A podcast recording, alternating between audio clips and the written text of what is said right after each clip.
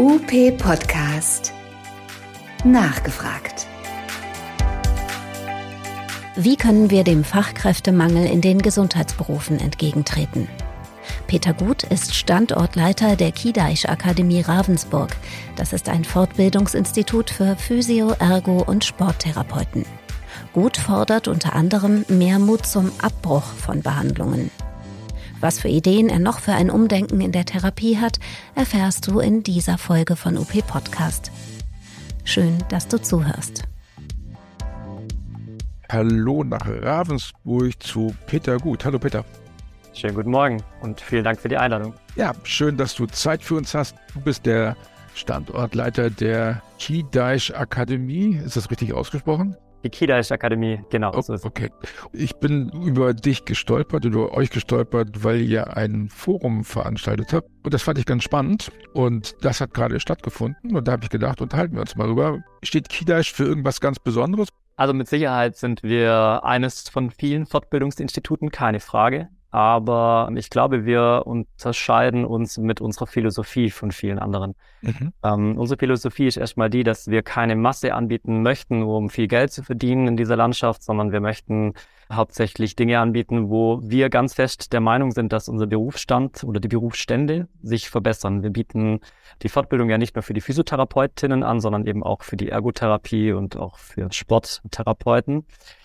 Ähm, und dementsprechend bieten wir auch ganz viel nicht an. Das ist mir an der Stelle immer wichtig äh, zu sagen. Und wir können aufgrund von unserem Netzwerk über die Physio- und Ergotherapie-Schulen, die wir betreiben und über die Sportschule, die, wir, die wir betreiben, auch ganz viel Arbeit leisten in Richtung Entwicklung der Therapieberufe. Und mhm. äh, deshalb ist dieses KIDAS-Forum dann auch zustande gekommen. Das heißt, Kidash ist sozusagen ein Fortbildungsableger von Schulen, kann man das so sagen? Genau, wir betreiben drei Schulen, in Stuttgart eine Sportschule und in Ravensburg Ergotherapie- und Physiotherapie-Schulen. Und äh, die Familie Kidash ist eine Stuttgarter Unternehmerfamilie und der Herr Dr. Valentin Kidash ist unser äh, Schulleiter hier in Ravensburg und selbstständig, äh, nicht selbstständig, das ist Quatsch, sondern er ist selbst auch Arzt und äh, Mediziner und hat deshalb auch ein großes Anliegen, dass ja die Interessen zwar natürlich auch so sind, dass wir ähm, wirtschaftlich denken, aber halt auch in Richtung der Fachlichkeit und Weiterentwicklung der Schulen. Akademisierung ist gut, ist nicht gut. Also zu 100 Prozent ja. Wir brauchen eine Akademisierung in den Therapieberufen. Das sagt jemand, der für einen Betreiber einer Schule arbeitet. Das sagt jemand, der selbst aktuell auch noch nicht, ähm, äh, noch nicht die Möglichkeit hat, als Hochschuldozent zu arbeiten. Insofern, mhm. ich arbeite selber auch gerade an den Voraussetzungen, aber prinzipiell, es tut unseren Berufsständen gut, wenn wir in die Akademisierung, und zwar in die Vollakademisierung kommen. Okay, das heißt, ihr seid sozusagen inhaltlich voll auf dem ähm, Akademisierungstrip. Also ihr seid, ihr gehört zu der Seite, die sagt, wir brauchen 100% Akademisierung.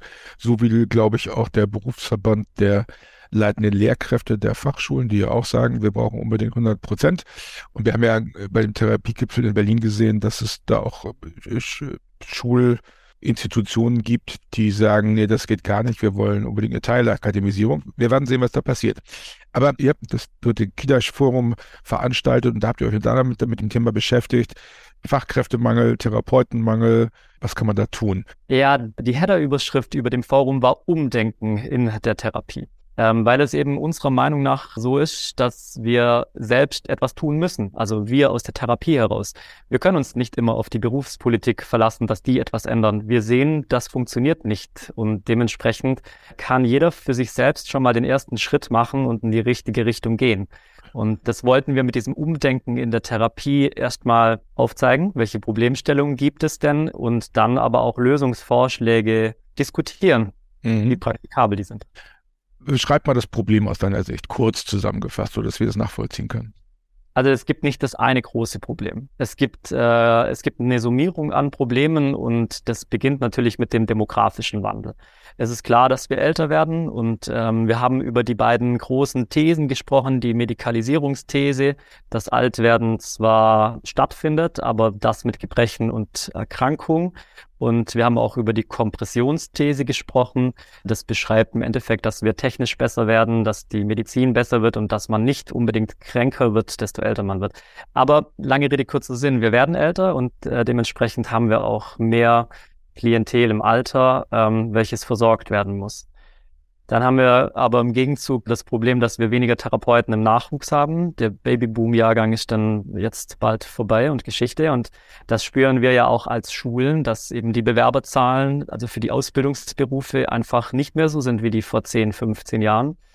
Und ähm, darüber kann man hinwegschauen oder da kann man was arbeiten. Das wäre jetzt eher wieder der, der Seitenhieb gegen die Politik, dass man da vielleicht noch mehr tut, dass es attraktiver wird, aber das war nicht das Ziel von diesem Forum. Können wir noch mal diese Medikalisierungs- und Kompressionsgeschichte machen? Das hast du so erklärt. Ich glaube, da hat der eine oder andere gesagt, hä, was, was er jetzt genau gemeint?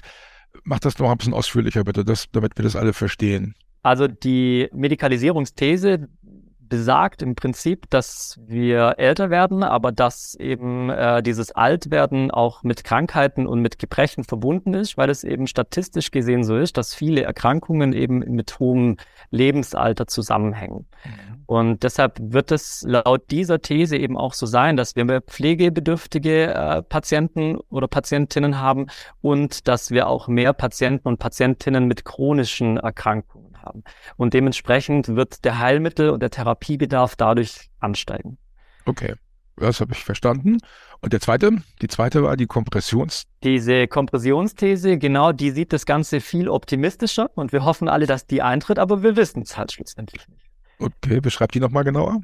Die Kompressionsthese besagt erstmal, dass die, äh, die verbesserten Lebens- und Arbeitsbedingungen, die es immer weiter geben wird aufgrund von technischen Fortschritten oder, oder auch äh, Infrastrukturfortschritten, dazu führen, dass wir zwar älter werden, aber nicht unbedingt äh, im Alter krank werden müssen in dieser Summe, wie es jetzt die Medikalisierungsthese vorgibt. Und dementsprechend hätten wir laut dieser Thesis auch weniger chronisch erkrankte Patienten, wir hätten weniger pflegebedürftige Patienten und wir hätten dann auch einen geringeren Anteil ähm, an Bedarf für Therapie oder allgemein Heilmittel.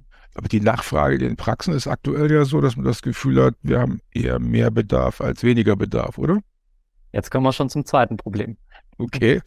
Ich meine, aktuell ist es so, wir haben sehr viele, äh, sehr viele äh, Therapien, die gemacht werden sollten, aber momentan nicht genügend Fachkräfte, welche diese Therapien ausführen. Und jetzt müssen wir Therapeuten uns aber auch die Frage stellen, ist jede Therapie, die wir leisten, die wir auch später abrechnen, überhaupt gerechtfertigt? Oder, und das ist dieses große Thema Selbstwirksamkeit äh, unserer Patienten, haben wir es verpasst, unsere Patienten noch früher wieder in die Selbstständigkeit zu führen? Ähm, und das war ein ganz großer Punkt, wo wir an dem Abend sehr viel drüber diskutiert haben. Okay. Also, wir können das mal kurz mal vorweg machen. Wie viel Prozent der von der GKV finanzierten Therapie ist überflüssig aktuell? Was schätzt du? Also wir hatten einen Vertreter, einen Vertreter der Barmer mit dabei und wir haben ihm auch diese Frage gestellt. Es gibt laut seiner Aussage keine valide Statistik, wo sowas belegen könnte.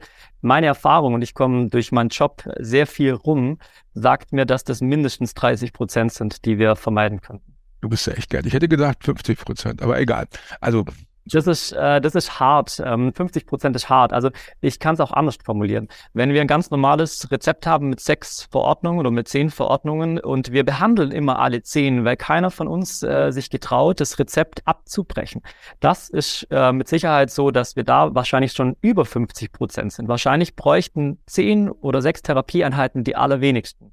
Da könnte man eben sagen, wir, wir machen vielleicht nur fünf oder sechs äh, Therapieeinheiten von diesem Zehnerrezept und entlassen den Patienten dann in seine Selbstständigkeit.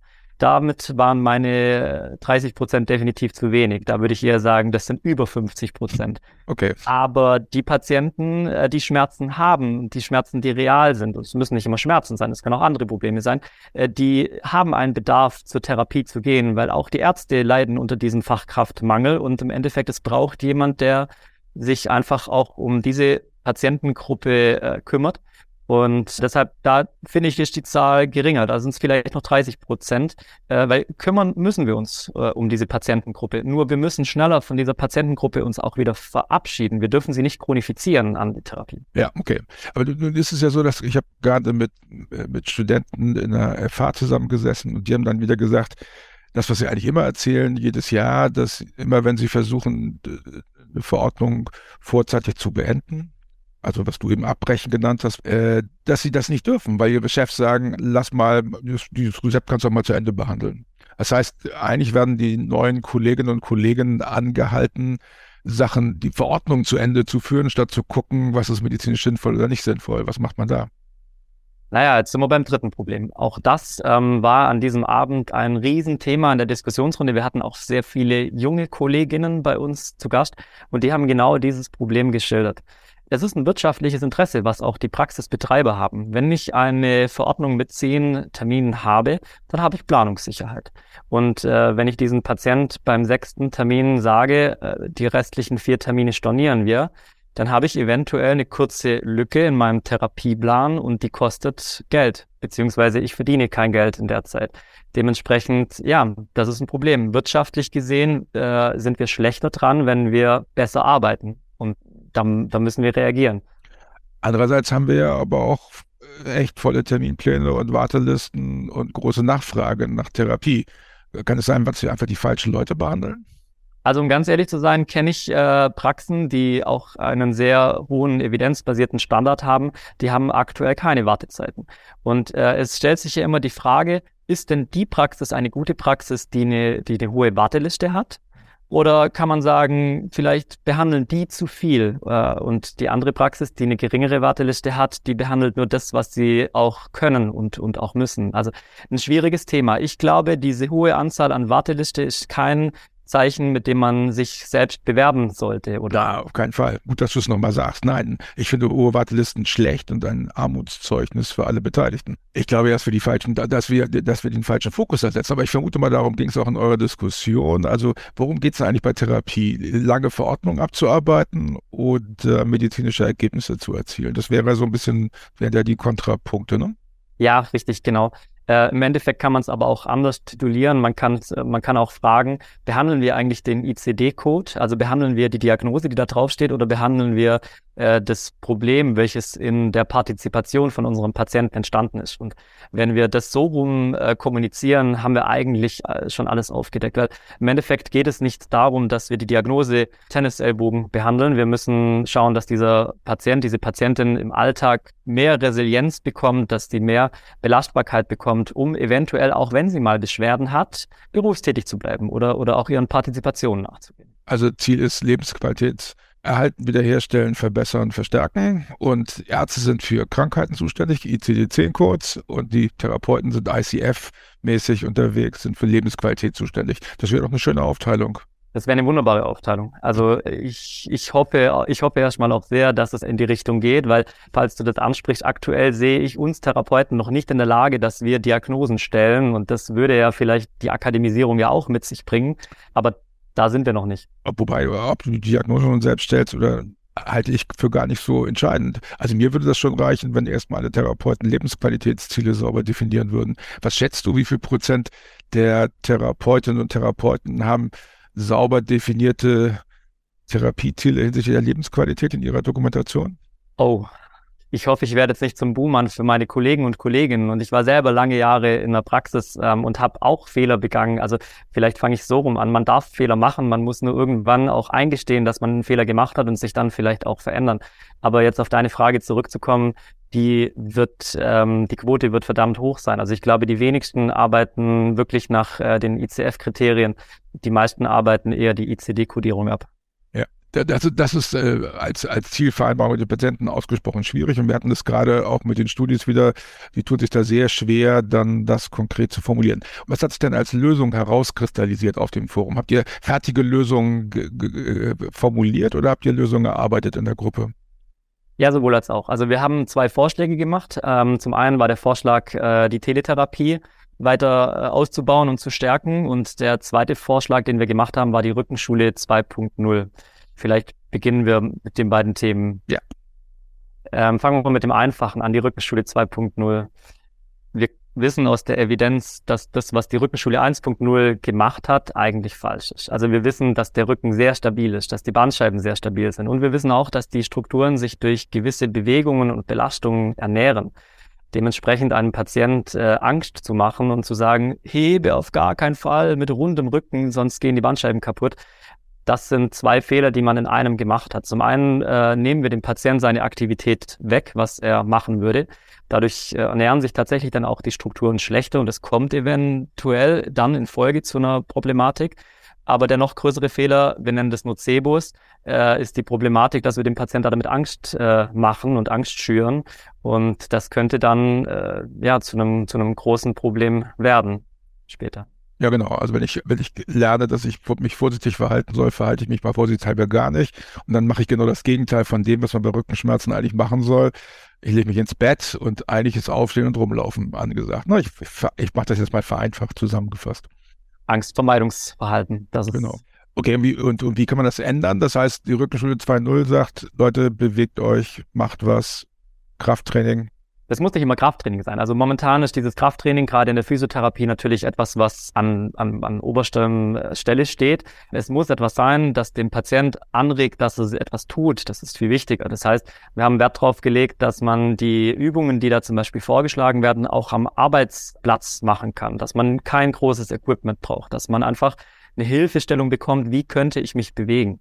Diese Hilfestellung, die ist so gegeben, eben, dass man dem Patient keine Ängste schürt. Das heißt, äh, es wird dort nicht jede Übung genau penibel korrigiert. Es ist wichtiger, der Klient, der tut etwas. Das ist das Aller, Allerwichtigste. Und das ist so ein Kernelement. Das zweite Kernelement ist, dass wir auch wissen, dass die Education des Wissen über Dinge, die wir tun sollten oder später vielleicht auch den Krankheitsverlauf, die helfen uns bei der Verarbeitung als auch bei der Überwindung von gewissen Situationen. Und dementsprechend gehört in diese Rückenschule 2.0 auch ein Part, dass man eben den Leuten erklärt, wieso ist es wichtig, dass ihr euch rund bückt, dass ihr euch dreht, dass ihr euch rotiert und so weiter und so fort. Okay. Das bedeutet aber, dass du eigentlich auch sagst, die Rückenschule 2.0, da, da sind andere Therapeuten unterwegs, die sozusagen Therapie nicht am, zum Zeitpunkt der Behandlung machen, sondern die in die Lebenswirklichkeit der Patienten eingreifen und sagen, meine Therapie läuft im Lebensalter der Patienten weiter. Theoretisch müsste man ja eigentlich mit den Leuten jeden Tag chatten und fragen, hast du eine Übung gemacht, oder? Also wir haben da die Idee und die haben wir am Forum auch als Lösungsvorschlag äh, so kommuniziert. Prävention für Reha für Rente. Ich hm. glaube, das ist ein Slogan, der sehr bekannt ist und ja. Ähm, da müssen wir einsteigen. Also wir müssen einsteigen, dass die Prävention der größte Stellenwert einnimmt und dafür soll diese Rückenschule 2.0 in allererster Linie da sein. Aber auch wenn es zur Rehabilitation kommt, in den Reha-Kliniken, wo die Rückenschule noch Goldstandard ist äh, für die Patienten, da ist es eben so, dass die Patienten dann nach sechs Wochen oder nach vier Wochen aus der Reha entlassen werden. Und eigentlich haben die Angst. Eigentlich haben die Angst, ich darf nichts machen. Mir wurde in dieser Rückenschule beigebracht, ich, ich darf mich nicht rund äh, hinsetzen, die Haltung ist schlecht. Das wollen wir nicht. Wir wollen die Patienten wieder selbstständig. Wir wollen, dass die in ihrer Aktivität sich wieder gut fühlen. Und da kommt vor allem dieses biopsychosozialmodell einfach wieder zum Tragen, dass wir nicht immer nur diese biologische Ebene betrachten, sondern eben auch die psychosoziale Ebene. Mhm. Jetzt würden natürlich alle Praxisinhaber, die jetzt gerade zuhören, sagen, na, der hat ja nicht alle Tassen im Schrank. Prävention, das kriegen wir ja gar nicht bezahlt. Das ist ja Käse. Und wenn wir Prävention machen, müssen wir da auf Mehrwertsteuer berechnen. Wie soll das denn funktionieren? Wie sollen wir das wirtschaftlich überleben, wenn wir alle Leute präventiv behandeln? Also ich glaube, dass diese Aussage so dann grob fahrlässig wäre von den Praxisinhabern. Auch darüber haben wir mit dem Vertreter der Krankenkasse gesprochen. Es mhm. gibt schon auch Modellvorhaben mit äh, Kassen, wo sowas genehmigt wurde und auch genehmigt wird. Dann ist es so, dass wir für Prävention ja auch einen Steuerfreibetrag haben. Insofern müssten die Arbeitgeber oder könnten die Arbeitgeber zumindest, auch wenn der bürokratische Aufwand enorm ist, äh, da einen, einen, einen Nutzen draus schlagen. Weil schlussendlich, wenn sich die Arbeitskraftserhaltung, also wenn wir keine Krankheiten an einem Beruf haben, äh, dann profitiert auch fast jede Physiotherapiepraxis davon. Ich finde, in diesem Setting äh, kann man das ganz toll erklären. Wenn mir der Therapeut ausfällt oder die Therapeutin aufgrund von Rückenschmerzen, dann verdiene ich in der Zeit keinen Umsatz, habe aber weiterhin Kosten. Und äh, das heißt eigentlich, dass auch eine, eine Praxis oder eine Klinik eigentlich Interesse an der Prävention haben sollte. Und dementsprechend wäre das ein Lösungsvorschlag, ein Teil einer Lösung zumindest, ähm, Warum wird nicht mehr bereits in Schulen gemacht, also mit Kindern gearbeitet, dass die sich mehr bewegen? Warum wird nicht mehr im Beruf gemacht oder, oder auch bei, in der Universität? Äh, wieso ist es das so, dass wir in unseren Strukturen so gefangen sind und da selten ausbrechen? Und ich mache uns da mal selber als, als Beispiel. Ähm, ich habe das mit meinen Schüler und Schülerinnen äh, jetzt zur Fastenzeit gemacht. Uns geht's nicht anders. Ich bin hier kein Superhero, der alles richtig macht. Ne? Äh, es ist tatsächlich so, dass ich mich getrackt habe von Weihnachten bis äh, zu Beginn der Fastenzeit. Und wenn ich einen normalen Arbeitsalltag habe, dann komme ich auf 6000 Schritte. Die WHO empfiehlt aber, dass wir uns in der Woche circa dreieinhalb Stunden moderat bewegen. Da komme ich nicht hin, wenn ich nur 6000 Schritte mache.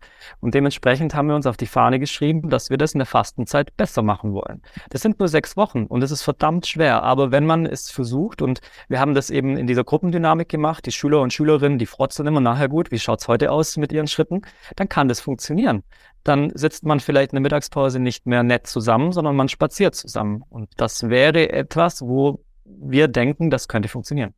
Okay. Wie viele Schritte war das nochmal, die ihr machen müsst? Wie viel macht ihr? Also wir haben diese ähm, WHO-Guideline für Bewegung etwas abgeändert, ja. damit man es besser messbar machen kann. Wir haben uns zu Order gesetzt, dass wir jeden Tag 10.000 äh, Schritte gehen sollen oder einen adäquaten Trainingsersatz dafür machen können. Das heißt, äh, der Schüler der Lehrer oder die Lehrerin, die die 10.000 Schritte nicht schafft, aber abends vielleicht dann äh, in die Sportgruppe geht, äh, dann, dann wäre das vollkommen in Ordnung. Das sagt die WHO-Empfehlung eben auch so. Okay, gut, ja.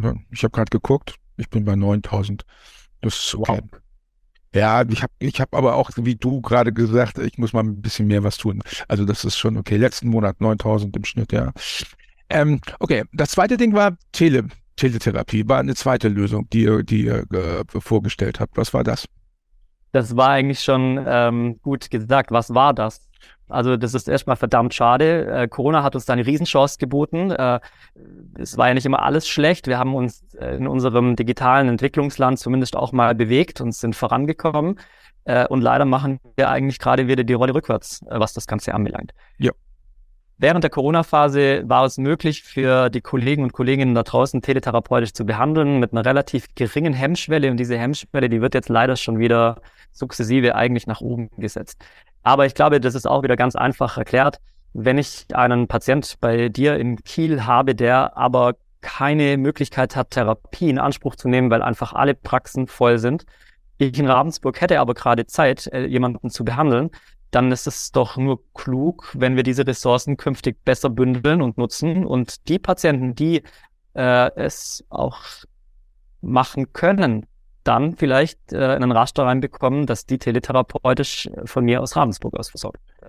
Aber jetzt gesagt, die sagen die Kassen, oh, Teletherapie finden wir super gefährlich, weil das ist Mengenausweitung. Das ist ja immer die Standardangst der Krankenkassen. Wenn, wenn alle Therapeuten wie wild äh, Videotherapie machen dürfen. Da gibt es eine Riesenmengenausweitung. Was antwortest du darauf?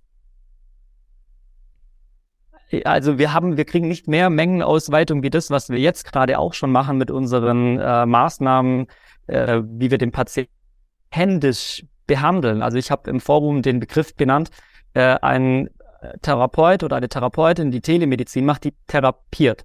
Und ein Therapeut, der in seiner Praxis die Intervention macht, der behandelt, der setzt ganz häufig einfach seine Hände ein. Und das sind wir wieder bei dem ersten Problem, was wir diskutiert haben. Dadurch, dass wir unsere Hände einsetzen, sind wir auch viel schneller da dabei, dass wir die Patienten an uns gewöhnen, anstatt dass wir sie selbstständig machen. Die Teletherapie ist eine ganz, ganz riesengroße Chance, dass wir unsere Kollegen und Kolleginnen ähm, dazu zwingen müssen, dass sie den Patient schneller selbstwirksam behandeln müssen, weil schlussendlich sind wir nicht vor Ort und können nicht mit unseren Händen behandeln. Gleichzeitig war das aber auch eine Riesendiskussion, dass da haben viele Kolleginnen und Kollegen von uns Angst. Ja, wir haben tolle Techniken gelernt, wo wir unsere Hände einsetzen können und sollen. Und die sollen wir jetzt alle weglassen. Das kann doch nicht euer Vorschlag sein. Also das ist, äh, das ist Umdenken in der Therapie. Da müssen wir umdenken. Es gibt eben ganz, ganz tolle Assessment-Tools, die man anwenden kann, auch nicht live vor Ort. Äh, die sind standardisiert, die sind valide, die sind evidenzbasiert. Das heißt, die haben ein gutes Outcome. Ähm, die haben ein besseres Outcome, als wenn ich vielleicht mit meinen Händen etwas fühle und äh, einen subjektiven Parameter bekomme. Und dementsprechend müssen wir erstmal hergehen und die positiven Dinge sehen von Teletherapie und dann natürlich uns zu Recht auch über die Risiken und über die Gefahren der Teletherapie unterhalten. Aber momentan sehen wir alles nur schlecht. Sowohl die Kassen als auch die Kolleginnen und Kollegen. Ja, so richtig der, der Burner ist Teletherapie nicht. Ich habe auch gedacht, alle würden jetzt sagen, wow, das ist ja echt cool, das hilft mir, aber ne, die, die, das ist sehr verhalten. Das ist so ein bisschen mit Gruppentherapien. Ähm, auch wenn man hingeht und sagt, also ich habe neulich ein Gespräch mit Therapeutinnen gehabt, die gesagt, findet ihr Gruppentherapie gut? Und haben sie gesagt, ja, finden wir super. Dann sage ich, okay, warum macht ihr es nicht? Ja, das ist was anderes. Also in dem Moment, wo Leute das dann selbst umsetzen müssen, ist das dann wieder weg. Ganz merkwürdig. Aber egal, das ist, äh, ja, das wär, wäre ja auch eine Lösung eigentlich, dass man Leute in, in, mehr in, in, Gruppen behandelt oder in kleinen Gruppen. Oder, aber dazu muss es natürlich Rahmenbedingungen geben. Jetzt hast du vorhin ganz zu Anfang gesagt, dass, dass wir uns nicht auf Berufspolitik verlassen können, weil das funktioniert sowieso nicht. Bin ich völlig bei dir. Aber das, was du jetzt sagst, hat ja schon hat ja, muss ja schon irgendwie Niederschlag finden, auch zum Beispiel in den Leistungsbeschreibungen, die wir mit der GKV haben. Und da, ich meine, ich bin seit über 30 Jahren in der Branche und ich habe das Gefühl, dass die Leistungsbeschreibungen sich in der Physiotherapie seitdem nicht geändert haben. Was glaubst du, was kann man da denn tun? Naja, das ist jetzt leider dieses Abhängigkeitsverhältnis, in der wir Therapeuten sind. Da können wir ad hoc erstmal gar nichts ändern. Es ist auch nicht der, der Weg für die Zukunft, dass wir jetzt alle nur noch auf Privatrezepten arbeiten und, und die Leute zuerst äh, zum Arzt gehen, aber sich kein Kassenrezept verschreiben lassen, sondern ein Privatrezept. Ist ein Trend gerade, ne? Das ist natürlich ist das ein Trend. Das ist äh, ein, ein, Trend, weil der Therapeut oder die Therapeutin bekommt mehr Freiheiten. Er kann auch mehr Geld verdienen. Äh, das ist natürlich logisch, dass das ein Trend ist. Äh, es ist ein Trend, ich kann den verstehen. Ich finde ihn aber nicht unbedingt gut, weil es ändert nichts. Es wird nichts dran ändern. Insofern, ich glaube, es wird irgendwann da der große Knall kommen müssen seitens der Patientinnen und Patienten oder vielleicht auch der Ärztinnen und Ärzte, dass die GKV, dass die Leistungsbezahler aufwachen und sagen, okay, und jetzt müssen wir was ändern. Wir Therapeuten, wir haben wohl, also ich bin sehr dankbar für äh, unsere äh, Verbände, die die Arbeit verrichten, aber trotzdem ist unsere Lobby noch so gering, dass wir nichts dran ändern können. Das sehen wir ja. Und, und dementsprechend, es, es muss wahrscheinlich irgendwann mal, wie so oft, leider einen großen Knall kommen und es ist wie immer im Leben. Es wäre viel schöner, dass wir agieren, bevor wir reagieren. Aber ich glaube, es läuft daraus hinaus, dass wir irgendwann mal reagieren müssen. Also nicht wir, sondern andere, ja. Okay, aber jetzt hast du gesagt, zu Anfang, du wolltest jedem zeigen, was er so tun kann. Was glaubst du, was haben Leute mitgenommen, die beim Forum waren? Also eines der zentralen Themen und was wir dann auch danach, wir haben noch angeboten, auf dem Afterwork-Bier zu bleiben, was wir danach an diesen Gesprächen dann auch aufgenommen haben und auch über unsere Evaluationsbögen äh, schon feststellen konnten, die Leute haben auf jeden Fall mitgenommen, dass es schon sehr sinnvoll und notwendig ist, dass man schaut, dass die, die Patienten nicht weiter chronifizieren. Also dass, äh, dass jeder für sich Sorge trägt, dass man nur so viel behandelt, wie es auch notwendig ist. Das Zweite ist, und jetzt kommen wir nochmal zurück zu dieser Rückenschule 2.0, es haben auch einige mitgenommen, wieder diesen Weg der Prävention mehr einzuschlagen. Also auch in ihrer alltäglichen Praxis, das vielleicht wieder mehr anzubieten. Vielleicht über ein anderes Finanzierungssystem. Das mag sein, dass es nicht die GKV finanziert oder, oder, oder andere Kassen, sondern dass es vielleicht privat finanziert wird. Und das war auch eine Rückmeldung, die wir bekommen haben, dass die Leute sich darüber oder die Praxisinhaber sich Gedanken machen möchten, wie kann man das wieder mehr einbauen. Und man muss ja auch sagen, wir hatten eine Kooperation mit der Universität hier in Ravensburg, mit der RWU. Die haben den Studiengang Gesundheitsökonomie. Und es war ganz nett, dass die dort mitgearbeitet haben, aber auch äh, vor Ort da waren weil die haben zum einen diesen gesundheitsökonomischen Blick, aber zum anderen keine Ahnung von Therapie. Und äh, für die war das ganz schön zu sehen, dass diese Schere noch viel größer ist, äh, als dass sie sich das mit ihren Zahlen nur so vorstellen können. Und ja. also, da hoffen wir, wir hatten wirklich, ich bin dem Herrn Menn von der Barmer sehr dankbar. Es war eine sehr konstruktive Diskussion mit ihm und auch äh, den Professoren und Studentinnen von der RWU sehr dankbar. Also ich hoffe nicht nur, dass wir unseren Berufsstand erreicht haben, sondern eben auch die anderen Berufsstände, weil auch die müssen umdenken. Das glaube ich auf jeden Fall. Peter, vielen Dank, dass du Zeit hattest, uns das zu erklären. Ich bedanke mich auch. Herzlichen Dank und alles Gute. Alles klar, danke. Tschüss. Tschüss. Das war UP Podcast, der Podcast rund um Therapie und Praxis. Immer mittwochs gibt es eine neue Folge und um die nicht zu verpassen, abonniere uns einfach.